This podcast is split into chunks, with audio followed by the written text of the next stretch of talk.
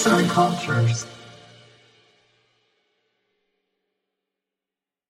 Merhaba arkadaşlar. Bu hafta size roman uyarlaması olan bir filmden bahsedeceğiz. İlginç hikayesinin yanı sıra olağanüstü bir final sahnesine sahip olan film Koku, Bir Katilin Hikayesi.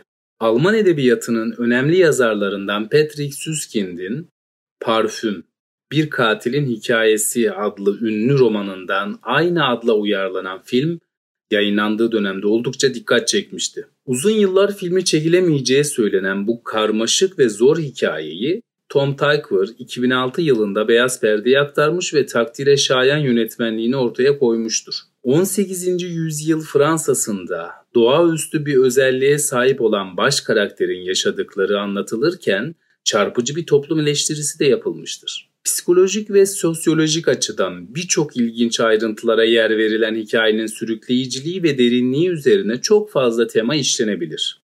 Bu yazıda ise baş karakterin hikayesi üzerinden kimlik sorunu ele alınarak inceleme yapılmıştır.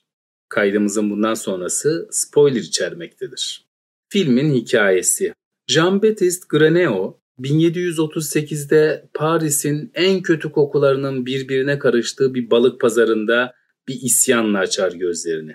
Dünyaya gelişi felaketi ve mucizeyi beraberinde getirir. Annesi onu ölüme terk etmesine rağmen hayatta kalır. Yaşamının daha ilk anı annesinin idamına sebebiyet verir. Sevgisiz çocuğun felaketi burada başlar.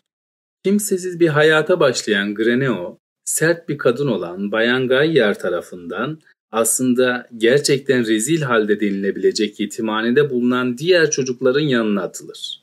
Her ne kadar kötü görünse de bu yetimhane hiç kabul edilmediği dünyada Greneo için uygun bir yetişme alanı olur. En yoğun duyguların hali hazırda nefret ve öfke olduğu bu yerde onun farklılığı göze çarpmaz. Henüz bir bebekken bile ona çevresi tarafından korkuyla bakılır. Hatta yetimhanedeki diğer çocuklar onu öldürmeyi isteyecek kadar tedirgin olmuşlardır. Koku Greno sevilmeden yalnız büyür ve çok uzun süre hiç konuşmaz. Ona göre burnu çevresini anlamlandırmanın tek yoludur. Öte yandan koku duyusu haricindeki insani özellikleri hiç gelişmemiştir. Ne düşünür, ne bakar, ne de duyar. Yalnızca koklar. Çevresindeki her şeyi kokularla zihnine kaydetmeye başlar. Artık bir genç olduğunda Bayan Gayyar onu çalışması için bir tabakhaneye verir. Gittiği her yerde olduğu gibi burada da Greneo'ya bir insana bakıldığı gibi bakılmaz. Ölümüne çalıştırılır. Zamanla Greneo Paris'in öteki yüzünü de görmüştür. Geldiği yerin aksine burnunun duyduğu en güzel kokular oradadır. Özellikle parfüm dükkanları tarafından büyülenir. Paris'te bir akşam hayatında dönüm noktası olacak kokuyu alır.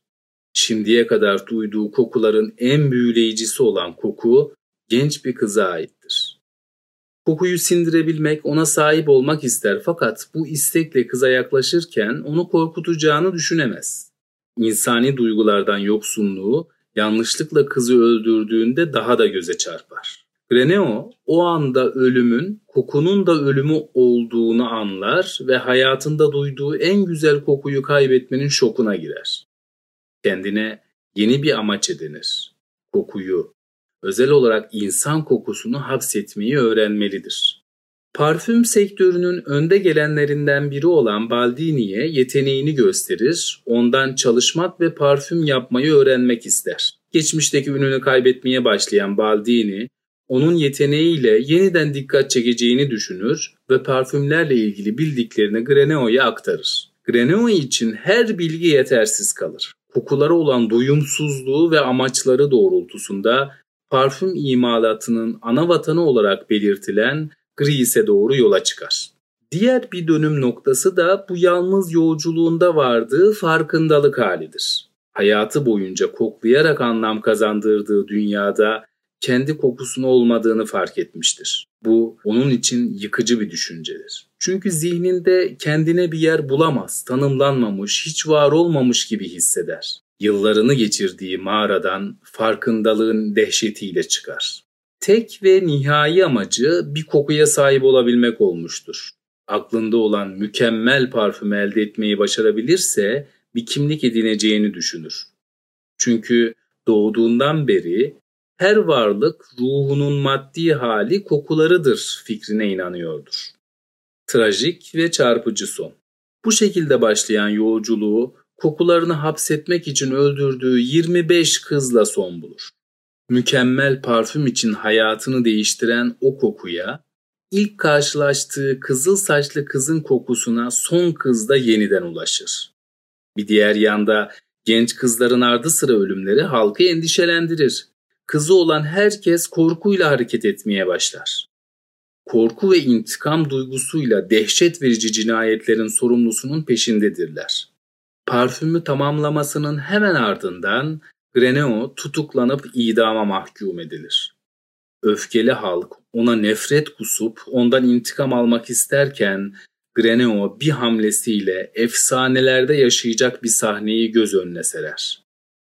Parfümü sürdüğü andan itibaren kızı öldürülen baba bile ona inanılmaz bir sevgi duyar, duyduğu sevgiyi neredeyse ona tapacak kadar doruklara taşır.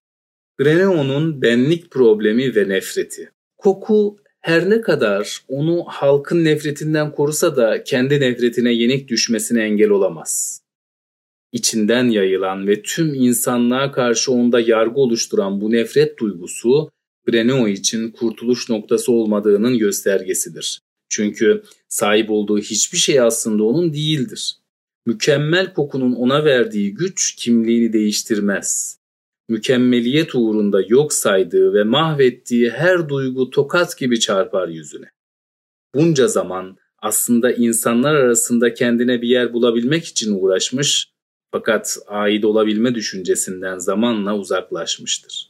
Evrene hükmedebilecek bir güce sahipken bu gücün gerçeklikte bir karşılığı olmadığını, yalnızlıktan ve sevgisizlikten aslında hiç uzaklaşmadığını anlar oluşturduğu mükemmel parfüm, insanların onu ilahi bir varlık sanmasını sağlayan o kokunun anlam taşımadığı tek yer Greneo'nun kendisidir.